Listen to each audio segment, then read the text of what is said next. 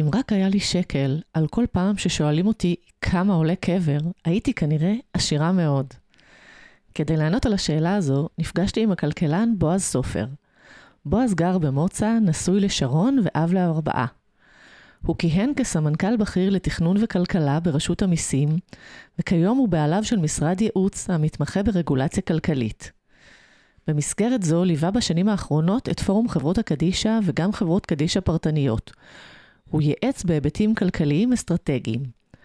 בשיחה שלנו סקרנו את המבנה הכלכלי של הקבורה בישראל, וגם הסברנו מה בחינם, מה עולה כסף ולמה. שלום לכם, אתם מאזינים לפודקאסט סוף הדרך. אני אורית מסמי, בשלושים השנים האחרונות עסקתי בקבורה בישראל. בתפקידי האחרון כיהנתי כמנכ"לית פורום חברות הקדישא בישראל, שהוא ארגון הגג של חברות הקדישא. במסגרת תפקיד זה עסקתי כמעט בכל ההיבטים הקשורים לקבורה בישראל, החל מתכנון, דרך רגולציה וחקיקה, שיפור השירות, קבורה בחירום, תדמית, יחסי ציבור, הכשרת עובדים ועוד ועוד. בפרקים הבאים אני מבקשת להרים את המסך מעל התחום המרתק והמיוחד הזה. תוכלו לשמוע על הדמויות המרכזיות והנושאים שמעסיקים אותן, נדבר על היבטים היסטוריים, אדריכליים, פסיכולוגיים, סוציאליים וגם לשבור מיתוסים ודעות קדומות. תוכלו להמשיך לעקוב אחריי גם בדף הפייסבוק אורית מסמי ולקרוא עוד באתר האינטרנט שלי מוצאים מנוח. האזנה נעימה.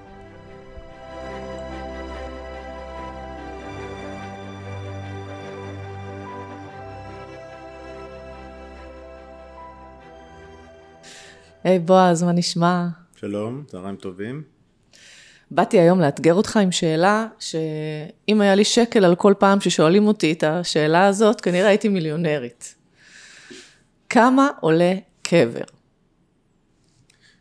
כמה עולה קבר? או, שאלת מיליון דולר. אז uh, נתחיל מזה שבעצם יש שלוש אפשרויות כשמדינה באה ורוצה להסדיר את סוגיית הקבורה. היא יכולה לומר שזה לא עניין שלה, שזה עניין פרטי לגמרי, כל אחד שמת. צריך לדאוג, הוא ומשפחתו, לסידורי הקבורה, למקום הקבורה, כמה שזה יעלה יעלה. יש שוק חופשי, ובזה המדינה מסיימת את ההתעסקות. אפשרות שנייה היא בדיוק בצד השני. היא אומרת, הכל על המדינה. הכל ציבורי. המדינה תממן, המדינה תפתח, המדינה תסדיר את הקבורה ל-10 ול-20 שנה קדימה, והפרט יצטרך לשלם אפס. האפשרות השלישית, שזו האפשרות שנבחרה בעצם במדינת ישראל, היא אומרת אנחנו רוצים לעשות שילוב של שני הדברים. מחד, לקבוע שקודם כל הזכות הבסיסית של אדם זה למות בכבוד ולהיקבר בחינם. נקודה. בלי סייגים, בלי כוכביות, בלי סימני שאלה ובלי סימני קריאה. מרגע שנקבע במדינת ישראל שזו זכותו של אדם, תהתה המדינה איך לממן את זה. אפשר לממן את זה באמצעות תקציבי מדינה, אבל אפשר גם להחליט שמאפשרים אה, לחברות הקדישא השונות לגבות בגין מכירת קברים, או לאפשר מכירת קברים, ולגבות על זה סכומים מסוימים, והכסף הזה מאפשר את אותו פיתוח ואת אותה רכישה של החלקות, של העיבוד שלהם, של הפיתוח, של כל ההוצאות שבעצם בסופו של דבר מאפשרות לאדם להיקבר בחינם. המשמעות שחלק מהאנשים בוחרים לרכוש חלקות מסוימות, ואפשר תכף לפרט, וחלק מהאנשים בוחרים שלא. וזה בעצם המודל שמממן את עצמו, סוג של סבסוד צולב. אז אם בעצם אני מסכמת ומתרגמת את מה שאמרת, אז בעצם כל אדם בישראל זכאי לחלקת קבר בחינם. כלומר, קבר בסיסי לא עולה כסף. נכון. ובכל זאת, אנחנו שומעים על הרבה מאוד אנשים שמשלמים, ומשלמים הרבה מאוד כסף. אז מה כן עולה כסף?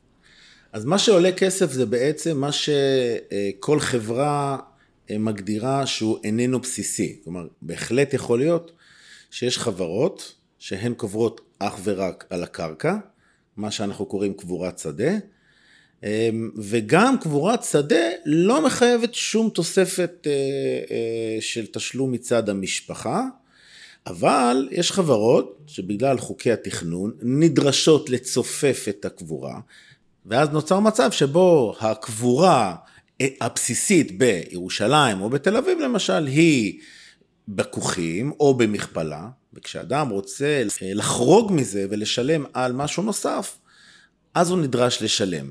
אבל בבסיס זה אפס. רק שפשוט הבסיס הוא לא אחיד אצל כולם, זה מאוד מאוד מבלבל. בתל אביב הבסיס הוא במכפלה, או בכל חברה גדולה, זה לא קשור לתל אביב, ויש מקומות שהבסיס הוא קבורת שדה לכל דבר ועניין, מה שכמובן מעלה את האטרקטיביות ומקטין את הצורך לרכוש חלקה אה, חריגה, או לשלם על תוספת, או להבטיח מקום, וכן הלאה. כלומר, אם אתה גר בקיבוץ, מושב או בעיר קטנה יחסית, ששם אין בעיה של צפיפות, ושם שיטת הקבורה הנהוגה היא קבורת שדה, אז בעצם אתה תקבל בחינם קבר אה, בקבורת שדה, שזה בעצם הקברים הרגילים שאנחנו רגילים, מכירים בארץ. נכון. אבל אם אתה גר בעיר גדולה, ששם צופפו את הקבורה, לכדי מכפלות ואו כוכים, אז אם אתה תרצה בכל זאת קבר שדה, תצטרך לשלם על זה. נכון מאוד. ובמקרה הזה, התשלום בקרב כלל חברות הקדישא הולך אך ורק לפיתוח עתידי או לבנייה של קברים, רכישת חלקות, בניית קברים, אה, תמך, כל מה שקשור בעצם בהסדרה של הבנייה, הכל בהתאם לקרקע, לצפיפות וכן הלאה. וצריך לזכור, לצפיפות יש מחיר כבד או להיעדרה יש מחיר. ופה המדינה מתערבת ואומרת, אנחנו לא מוכנים לאפשר המשך של קבורת שדה במקום שבו הקרקע האלטרנטיבית היא מאוד מאוד יקרה. כולנו רואים את מצוקת הדיור, כולנו רואים את מחירי הדיור עולים, ויש תחרות על המשאב במחסור. מאוד פשוט להבין את זה. על קרקע נתונה אפשר לבנות, אפשר לשתול גידולים חקלאיים, אפשר לקבור, אפשר לעשות מחלף, אפשר לעשות מבנה ציבור, יש הרבה שימושים לקרקע. ולכן המדינה רוצה להסדיר את זה ולהגיד במקום שבו יש קושי רב, אנחנו קובעים חוקי תכנון שמצופפים, במקום שבו אין קושי, המדינה לא עושה את זה. כלומר, בעצם מי שקובע את שיטת הקבורה ואת הציפוף זו המדינה, לא החברה קדישא בוחרת באיזה ודאי, שיטה. ודאי, ודאי. לחברה אין שום יכולת אה, תמרון מרגע שהמדינה קובעת את הצפיפות, שיכולה להיות שונה, הצפיפות יכולה להיות שונה מאזור לאזור, אבל החברה מקבלת את זה כ, כ, כדבר שהוא מוגש אליה כהנחיה תכנונית. החברה צריכה לעשות את המיטב בתוך ההנחיה התכנונית הזאת, היא לא יכולה לבחור שעכשיו מתחשק לה לקבור קבורת צדק רק כי אה, זה יותר נוח או אנשים רוצים את זה יותר. ושמעתי עוד משהו בתוך הדברים שלך, שבעצם, אם אני מבינה נכון, הכסף הזה בעצם סוג של חוזר לציבור, כי החברה לא יכולה לעשות בו מה שהיא רוצה, אלא רק להשתמש בו לצורך אה, פיתוח עתידי של הקרקע. אכן, הכללים שהלכו והפכו להיות נוקשים יותר ויותר עם ההתפתחות של בנייה אה, בקבורה רוויה, שגם חייבו התייחסות לכספים ייעודיים, ולעלויות בנייה שהן גבוהות פי חמש ושש מכפי שהיה ביחס לקבורת שדה, או כפי שעדיין ביחס לקבורת שדה, ולכן המדינה קובעת כללים, והיא אומרת לחברת הקדישא, כל מה שאת מקבלת מהמכירה, בין אם זה כחלקה חריגה, ובין אם זה מישהו שרוצה לרכוש ליד יקירו שנפטר זה עתה, מיועד אך ורק לפיתוח עתידי. הכללים מאוד ברורים. אפילו נדרש, נדרש חשבון בנק נפרד, בוודאי אם זה קבועה רוויה. כלומר, המדינה דואגת בנושא הזה להבטיח את הזכויות העתידיות של האזרחים שאומרים, אנחנו לא רוצים לממן את זה, ולכן זה סוג של סבסוד צולב. מי שאומר, אני מוכן, רוצה לשלם, יתכבד וישלם, והוא בעצם מממן את מי שאינו מוכן להשקיע כסף בקבורה, ואומר, אני רוצה לוודא את מה שניתן לי ומגיע לי בחינם. הסטטיסטיקה מדברת על בערך מחצית. מחצית מהנפטרים נקברים בחינם ומחצית משלמים סכום כזה או אחר. אז עד עכשיו בעצם אנחנו דיברנו על אה, תשלום על קבר, כאשר בעצם בן אדם בוחר באפשרות הלא חינמית שמוצעת לו. אבל אה, שוב בדברים שלך מקודם התייחסת לעוד אופציה שהיא של רכישה של קבר שכאשר האדם עדיין בחיים. למה אני צריכה לשלם על קבר בחיים? הרי ממילא אני אקבל אותו בחינם, למה אני צריכה לשלם על זה מראש? אז באמת, זו שאלה טובה. הזכ... הזכות שלך קיימת, הזכאות שלך אה, אה, לקבל, לא לרכוש, קבר או חלקת קבר כשיבוא יומך היא ברורה, אה, ובסיטואציה הזאת באמת נשאלת השאלה מדוע אדם רוצה לעשות בזה שינוי ולהשקיע בזה כסף. אבל כמו כל החלטה בחיים, גם פה יש החלטות שהן רציונליות ויש החלטות שהן אמוציונליות. יש אדם שאומר אני בכל זאת רוצה להבטיח מיקום מסוים, בקרבה לרב מסוים, בקרבה ליציאה, אני רוצה להיות בטוח שיש לי מקום טוב ונגיש שיבואו אה, אה, הילדים שלו, שיהיה להם יותר נוח, אני לא רוצה להיקבר בכוך או במכפלה שהיא רחוקה, אני רוצה לבחור את המקום מראש. אז המדינה בעצם מסדירה את הכללים שמאפשרים לחברה לחברת הקדישא להציע את האפשרות הזאת. אבל זה עולה כסף. עכשיו, אדם לא חייב לעשות את זה, צריך לזכור. עכשיו, יש עוד אפשרות. כאשר אדם אומר, אני לא רוצה בכלל להתעסק עם הדבר הזה, עד שמי מבני הזוג ילך לעולמו. או אז, הוא אומר, עכשיו אני רוצה לוודא שאני אהיה ליד היקיר שלו שנפטר. ואז אומרים, היקיר מקבל בחינם, וזה שלידו מעליו תלוי בסוג הקבורה, הוא כן נדרש לשלם. שזה גם החלטה, שדרך אגב, רוב האנשים בוח... ש... שאומרים אנחנו נוציא כסף, הם מוציאים את זה על זה.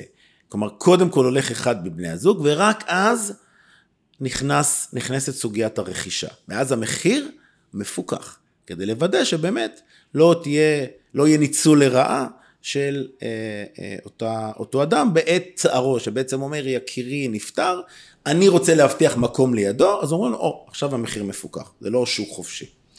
אני שוב אה, רוצה לסכם את מה שאמרנו עד עכשיו, בעצם מה שאתה אומר זה שההבדל בין רכישה של מקום קבר, מה שנקרא בחלקה חריגה, לבין רכישה של חלקת קבר בחיים, היא העובדה שהמחירים בחלקת קבר בחיים הם מפוקחים.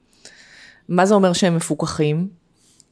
המשמעות זה שהמדינה קובעת אה, אה, את המחירים בהתאם לקריטריונים אה, כאלה ואחרים, לא כאן המקום לפרט, אבל היא עדיין באה ואומרת, יש מחירים, הם נקבעים לפי קבוצות כאלה ואחרות, אדם יודע בדיוק מה הוא ישלם בעת רכישת הקבר בעודו בחיים.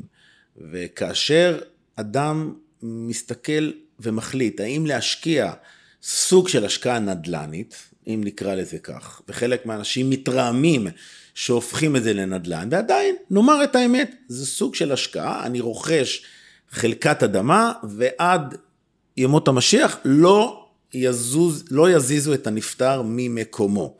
ולכן מרגע שיש את הקישור לקרקע, מאפשרים לאדם לרכוש גם בעודו בחיים. ואז כמובן שהאפשרויות שיש לו הן גדולות יותר, בחלקה כזו, בחלקה כזו אחרת. הוא לא חייב לבחור כל דבר שמציעים לו, הוא יכול לבחור בנחת ובשקט, הוא לא חולה, הוא לא על ערש דווי, אה, אבל אז יש לזה מחיר. זה בערך כמו ההשוואה בין רכב חדש לרכב משומש. רכב חדש, אתה יכול לבחור כל דבר שאתה רוצה. רכב משומש, אתה יכול לבחור מה שיש, מה שמוצר כרגע בשוק. ולכן כאשר מדברים על חלקת קבר, זה זכות שהמדינה מאפשרת לאדם, הוא לא חייב לעשות את זה. לצערי, חלק גדול מהאנשים חושבים שאם הם יגיעו לבית עולמם בלי חלקת קבר, הם לא ייקברו או הם יידחקו לקרן זווית. זה לא המקרה. רגע, אז עכשיו אני רוצה לאתגר אותך, כי אתה אמרת שזה קצת כמו עסקת נדל"ן. אז יש אה, קברים שהם שיטת מכפלה, כלומר, על אותה משבצת קרקע נקברים שני בני זוג. ואז אנשים באים אליי ושואלים אותי, הרי שנינו נקברים על אותה משבצת קרקע, למה אנחנו צריכים לשלם על המקום הזה שמעל? הרי מה זה, זה בסך הכל אה, אוויר, זה, זה רק המקום שמעל. נכון, אבל מעבר לפיסת הקרקע עצמה, שהיא תחומה, יש עלויות שנגזרות מאותה פיסת קרקע. אם אני צריך לקבור באדמה, אם אני צריך לחפור, סליחה, באדמה מסוג מסוים, אז זה יכול להיות זול יותר. אם אני צריך להכין מראש מקום לשני אנשים, אז אני מראש צריך כבר להכין את התשתית, כך שתכיל מבחינת קונסטרוקציה הנדסית את האפשרות לקבור שניים או אפילו שלושה. כלומר, זה לא הולך אחד בלי השני, לא זורקים חס וחלילה אנשים לאותה חלקת קבר וזהו, אלא מסדירים את זה בצורה מכובדת ומסודרת, כך שכל אחד ייקבר בנפרד, ויש לזכור, לעתים זה בכלל לא אותם בני משפחה, אין שם שום קרבת דם. כלומר, אפשר לקבור שני אנשים בתוך אותה חלקה, למרות שאין שום קרבה ביניהם, כמובן צריך להסדיר ולהחתים מראש, אבל האפשרות הזאת קיימת. ולכן זה לא, נכון שעל פניו זה סוג של תפיסת חלקת קרקע, אבל בסופו של יום, הסברנו כבר שחלק מהעלויות זה רכישת קרקע, חלק מהעלויות זה פיתוח של הקרקע, חלק מהעלויות זה הקבורה, ההכנה של הקברים עצמם מבחינת בטון, אה, ברזל וכן הלאה, ולכן זה בסוף תשלום על קבורה, כמו שכשאת רוכשת דירה, את לא רוכשת רק את הקרקע, אלא גם את הדירה שנמצאת על הקרקע, או בית פרטי, או מה שזה לא יהיה. כלומר, מה שאתה אומר לי בעצם, זה שהתשלום בעצם אה, מכיל בתוכו כיסוי של עלויות של פיתוח של קבר כזה, שהוא יקר יותר מפיתוח של קבר רגיל. נכון. כאשר היום, אה, עלות של פיתוח של קבר שדה, היא יכולה להיות 2,000 אה, שקל, ועלויות של פיתוח של קבר במבנה קבורה, יכולות להגיע לעשרת אלפים, כלומר פי חמישה מחלקת שדה. וכשאנשים מסתכלים על אותה זכות, הם אומרים, היי, hey, רגע, מה זאת אומרת, למה הפערים הם כאלה גדולים? זה לא איזה פערים שחברת הקדישא יוצרות, אבל בגלל חוקי התכנון, שהן נדרשות לייצר מבנים מאוד מורכבים, עם יסודות מאוד אה, איתנים, ופה נדרש גם הסוגיה לכמה כל מבנה קבורה יכול להכיל, אם הוא יכול להכיל 100, 200, 300, 500, שכל זה מכיל גם אה, השלכות הנדסיות מאוד כבדות, אבל אלה עלויות. זה יכול להיות עד פי חמישה. שוב, באופן אה, מקסימלי, אבל... זרוק לי מספר על קבר מכפלה, שכמה הוא עולה יותר מקבר שדה. אמרתי, פי חמישה, עד פי חמישה.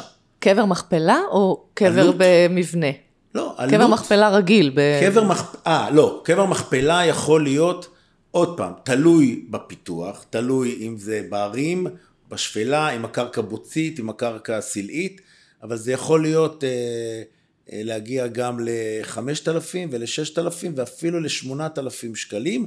גם קבר מכפלה רגיל, שוב, תלוי מה נדרש להשקיע. חברות הקדישא אה, הגדולות, אה, בין אם זה בשפלה או בין אם זה בערים, לפעמים נדרשים להשקיע, נדרשות להשקיע עשרות מיליוני שקלים בקירות תמך, בביסוס הקרקע, טרם בכלל האפשרות אה, אה, לקבור שם אפילו בן אדם אחד. מה זאת אומרת? אבל המדינה לא משלמת על זה? לא, אפילו לא גרוש. המדינה אומרת, זה בידיים שלכם. תגבו מה שאתם יכולות בהתאם לכללים, ותוציאו בהתאם לכללים. יש מענקים מסוימים שהמדינה נתנה, כאשר מדובר בקבורה רוויה, או מענקים לקבורה רוויה, מעבר לצפיפות מסוימת. אבל ככלל, אין שום תמיכה של המדינה בנושא הזה. זה בעצם מעבירים לפתחה של חברת הקדישא את כל החבויות. ולצערנו חברות הקדישא בשנים האחרונות הופכות לסוג של חברות אה, קבלניות. הם, הם בונים מבנים במאות מיליוני שקלים, המדינה מסירה את האחריות ובעצם מעבירה את זה אליהם, כדי שהם יטפלו בעתודת אה, הקרקע שרלוונטית לקבורה. אז אם אני מבינה נכון, אז אפשר בעצם להגיד שכל המכירות והרכישות של חלקות קבר זה סוג של מס עקיף שהמדינה מטילה על האזרח, שבאמצעותו מפתחים את בתי העלמין. זו הגדרה מדויקת למדי, אולי רק נשנה במקום שהמדינה מטילה, המדינה מאפשרת לחברות הקדישא לגבות, כדי שכל אחד אה, יוכל לעשות מה שהוא רוצה, אבל אז זה באמת משמש למימון עתידי. חברות הקדישא לא יכולות לעשות מה שהן רוצות עם הכסף. יש מגבלה על השכר, יש מגבלה על הוצאות הנהלה וכלליות, יש מגבלה על התרומות. הכללים במקרה הזה מאוד נוקשים כדי לוודא שאותו מס עקיף שקראת לו ילך בדיוק לייעוד שהמדינה התכוונה שהוא ילך לשם מבלי שהיא תצטרך לממן ולשלם. זו בעצם אה, כאן קבור הכלב כהאי לישנא אה, היא לא רוצה לשלם, ולכן היא בעצם מסדירה את הכללים שלא היא תצטרך לממן, אלא הציבור יממן את עצמו. אמ, אני בכל זאת רוצה כן לגעת במה שאמרת מקודם, שלא נעסוק בו כאן, במערכת הכללים. כי מה שאמרת לי זה שבעצם קבר שדה זה השיטת קבורה הכי זולה לפיתוח, ואחריו קבר מכפלה, ואחריו קברים במבנים פשוטים, ואחריו קברים במבנים יותר מורכבים. אבל אני מכירה את חוק שירותי הדת היהודיים, ואני יודעת שבתוך חוק שירותי הדת, בתוך ה... בעצם התעריפים שהמדינה קבעה, ישנה מערכת הנחות. ומערכת ההנחות היא בדיוק מנוגדת למודל הזה. כי אז בעצם, ככל שהקבורה יותר רוויה, ככה אה, הרוכש מקבל הנחה יותר גבוהה. אם בן אדם רוצה לרכוש קבר בקבורה רוויה, הוא יקבל הנחה אה, גבוהה יותר, ואם הוא ירכוש בקבר מכפלה, הוא יקבל הנחה קצת יותר נמוכה, ובקבר שדה הוא לא יקבל בכלל. מה ההיגיון בזה? ההיגיון בעצם, אה, או צריך, לחפ... או צריך להגיד לא היגיון, אלא סוג של תמריץ. המדינה בעצם אמרה, אנחנו רוצים אה, לסייע או להסדיר מערכת של כללים שתאפשר לציבור אה, לקלוט את המהפכה שיש פה. המעבר מקבורת שדה שהייתה לפני 30 שנה, לא, היה, לא הייתה קבורה אחרת, לסוגים שונים של קבורה בהתאם לצפיפויות וכן הלאה, היא בעצם אומרת, אנחנו רוצים שהאדם ירגיש את זה. ולכן הם ייצרו מערכת שאומרת שאם זה במבנה, אם זה, אם זה כקבורה רוויה זה אחד, ואם זה במבנה של קבורה רוויה זה שניים, ואז בעצם יכולה להיות הנחה שהיא בן זוג על קבורה רוויה שמגיע לכמעט 40 אחוזים. המדינה בעצם אומרת, אנחנו נותנים לך מעבר להנחה הרגילה עוד 20 אחוז, זה בעצם המשמעות, 20 ו-20 פחות או יותר. כלומר, יש פה סוג של תמריץ לאדם עצמו. הפרדוקס, שזה מייצר קושי לחברה, כי בעצם החברה אומרת, רגע, מי יממן את ה-20 אחוז? המדינה אומרת, את. תעשי מה שאת צריכה כדי לוודא שהמימון הזה, אותם 20 אחוז שאנחנו קבענו שאת צריכה לתת כהנחה, במילים אחרות המדינה חותמת על צ'ק, אבל לא היא זו שצריכה לפרוע אותו מחשבון הבנק שלה. חברת הקדישא צריכה להתמודד עם זה במסגרת הכללים הבאמת סבוכים לעיתים של תמחיר ומחיר ומה הם יכולים לעשות ומה הם לא יכולים לעשות. אז אה, אחד הדברים שהם יכולים לעשות זה בעצם אה, אולי להעלות את התעריפים של מוצרים שהם לכאורה לא מפוקחים והם מבוקשים. אה, למשל, מה יכול להיות, איזה מוצרים כאלה החברה יכולה להציע לציבור כדי לממן את ההפרש הזה? קודם כל חברה שומרת חוק, אסור לה להציע שירותים נלווים. לא, לא שירותים, התכוונתי מוצרים, למשל אה, חלקות בבית, בבתי עלמין סגורים ונסביר מה זה. יש חלקות בבתי עלמין סגורים וצריך להגדיר אה, או להסביר קודם כל מה זה, אה, מה זה בית עלמין סגור. אז בית עלמין סגור זה בעצם בית עלמין שנותרו בו פחות מ-1% מסך הקברים הפוטנציאליים. המדינה בעצם אומרת אין פיקוח, תעשו מה שאתם רוצים. עכשיו אפשר להתרעם, אבל אפשר גם להבין, מכיוון שזה בתי עלמין בדרך כלל מאוד מאוד ותיקים, עם מעט מאוד קברים, לא נעים לומר, זה בדיוק המקום שהמדינה אומרת, יש ביקוש ויש היצע. החברה תגיד מה המחיר, אמ, והלקוח, או המשפחה במקרה הזה, משפחת הנפטר, תגיד האם היא מוכנה לשלם את זה כן או לא, כאשר עומדות בפניה עוד כמה אפשרויות. לא ללכת לבית עלמין סגור, אלא לרכוש חלקה חריגה בבית עלמין אחר. בכלל לא לקנות שום דבר, אלא לקבל חלקה כזו או אחרת בחינם. כלומר, זה שוב, סוג של אמ, הסדרת רגולציה והסרת אמ, כל כללים בין הלקוח, להלן המשפחה, לבין חברת הקדישא עצמה. במקרה הזה זה ממש ביקוש והיצע, ואז המחירים יכולים, באמת יכולים להמיר, להמיר לעשרות אלפי שקלים ואפילו למעלה מ אלף שקלים. לא רוצה הבן אדם, מתכבד ויקנה בחלקה חריגה, או ייקבר בחינם. שוב אנחנו מזכירים, הזכות הזאת שמורה ומנוצלת, וטוב שכך, על ידי כמחצית מהאוכלוסייה. אז מה, בתור מי שבעצם אה, מלווה את ההיבט הכלכלי של הקבורה כבר במשך שנים רבות, סליחה, במשך שנים רבות, אה, אתה חושב שהמודל הזה טוב? הוא יכול, אפשר להמשיך איתו ככה, כמו, כמו שהוא?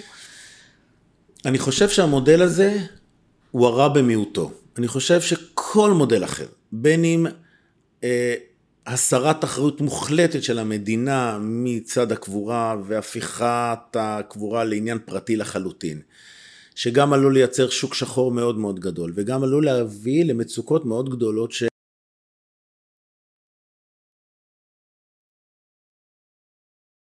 עמותות, קרנות כאלה ואחרות, אני חושב שזה גרוע מאוד. אני גם חושב שמאוד גרוע להגיד שהמדינה היא זו שתפתח, תממן, תרכוש קרקעות. המדינה לא יודעת לעשות את זה מספיק טוב, היא די גרועה בזה אם נודה על האמת. עלול להיווצר גם שם סוג של אה, אה, הקצאה לא נכונה, כי המדינה לא באמת יודעת בוודאי בכל אזור ואזור להיכנס ולהגיד, אנחנו יודעים בדיוק מה צריך פה, כי חיפה זה שונה מירושלים, זה שונה מחדרה וכן הלאה. ואני חושב שהמודל הקיים, תמיד אפשר לשפר. הוא הרע במיעוטו, הוא בעצם אומר, מי שמוכן לשלם, יתכבד וישלם את אותו מס עקיף שקראת לו קודם, ויממן או יסבסד מי שלא מוכן לעשות את זה. למרות שאנשים מתרעמים, בסופו של יום, הזכות להיקבר בחינם קיימת ומנוצלת. עכשיו, המדינה מאוד מקפידה בכללים, כדי שהחברות לא בעצם תמכורנה יותר מדי, ואת אותו, אותה סטטיסטיקה של בערך חצי חצי, היא תשתנה. הרי מה היה קורה אם היה מצב שבו היינו מגלים ש-90% מאזרחי ישראל נאלצים בסוף לשלם בגין הקבורה? היינו אומרים, וואלה, כנראה שהמודל הזה לא כל כך עובד. אבל אם בקירוב מחצית זה המצב, אני חושב שזה איזון לגמרי לגמרי סביר. אמ, השוק הזה של הקבורה הוא סוג של שוק שאין בו תחרות. זה, זה טוב, זה לא טוב, זה בכלל מודל שמאפשר תחרות? יכול להיכנס כאן גוף קבורה חדש ולהקים בית עלמין ולהציע את אותם שירותים? שאלה, אמ, זו שאלה של מדיניות בעצם, היא פחות שאלה של מיקרו, יותר שאלה של מקרו. כי מרגע שהמדינה באה ואמרה, זה המודל שלנו, ואלה הכללים, הרי ברור שאם היו מוקמים, למרות שזה אפשרי מבחינת החוק, עשרות חברות קדישא בכל עיר ועיר, אז בהחלט יכול להיות שהתחרות הייתה רק פוגעת בשירות. עלולה לדרדר את אה, רמת הבנייה, עלולה להביא לחיסכון בעלויות מבלי שזה אה, ניכר או ניבט ברגעים הראשונים, אבל בסוף אה, קברים קורסים, בניינים יכולים ליפול. יכולה להיות סכנה מאוד מאוד גדולה בנושא הזה. כמו כל דבר צריך למצוא את האיזון. עכשיו, יש מקומות, אולי בעיקר בירושלים, שיש הרבה מאוד חברות, למעלה מעשר חברות קדישא שנמצאות בירושלים. זה לא אומר שכל אחד יכול להיקבר בכולן, כי יש עדות מסוימות וכן הלאה, אבל באופן עקרוני אפשר להגיד שיש כמה אפשרויות. אני פחות מוטרד מהיעדרה של תחרות, מכיוון שמדובר במודל שהמדינה בעצם אומרת אלה הכללים שאני קובעת, ולכן לא מטריד אותי נורא שאין תחרות, כי יש מחיר לכל דבר. תחרות במקרה הזה תפתח או תסכן סוגיות אחרות. ולכן אני לפחות מעדיף את המודל הזה שמשית כללים על החברות ולא מונע תחרות אבל לא מייצר שום צורך להתחרות. צריך גם לזכור חברת הקדישא למרות שמה רובן ככולן הן עמותות. זה לא חברה, חברה שמחלקת דיבידנד וכן הלאה היא נקראת חברה אבל היא בעצם אה, מוצר אה, אה, עם דו משמעי, היא גם עמותה פרטית מחד, אבל היא גם מספקת שירות ציבורי מאידך, ולכן אין צורך לדאוג שיהיו פה רווחי עתק ושיחולק דיבידנד וכן הלאה וכן הלאה, כי הכללים בעצם מונעים את זה. מרתק בועז, תודה. תודה רבה. בבקשה.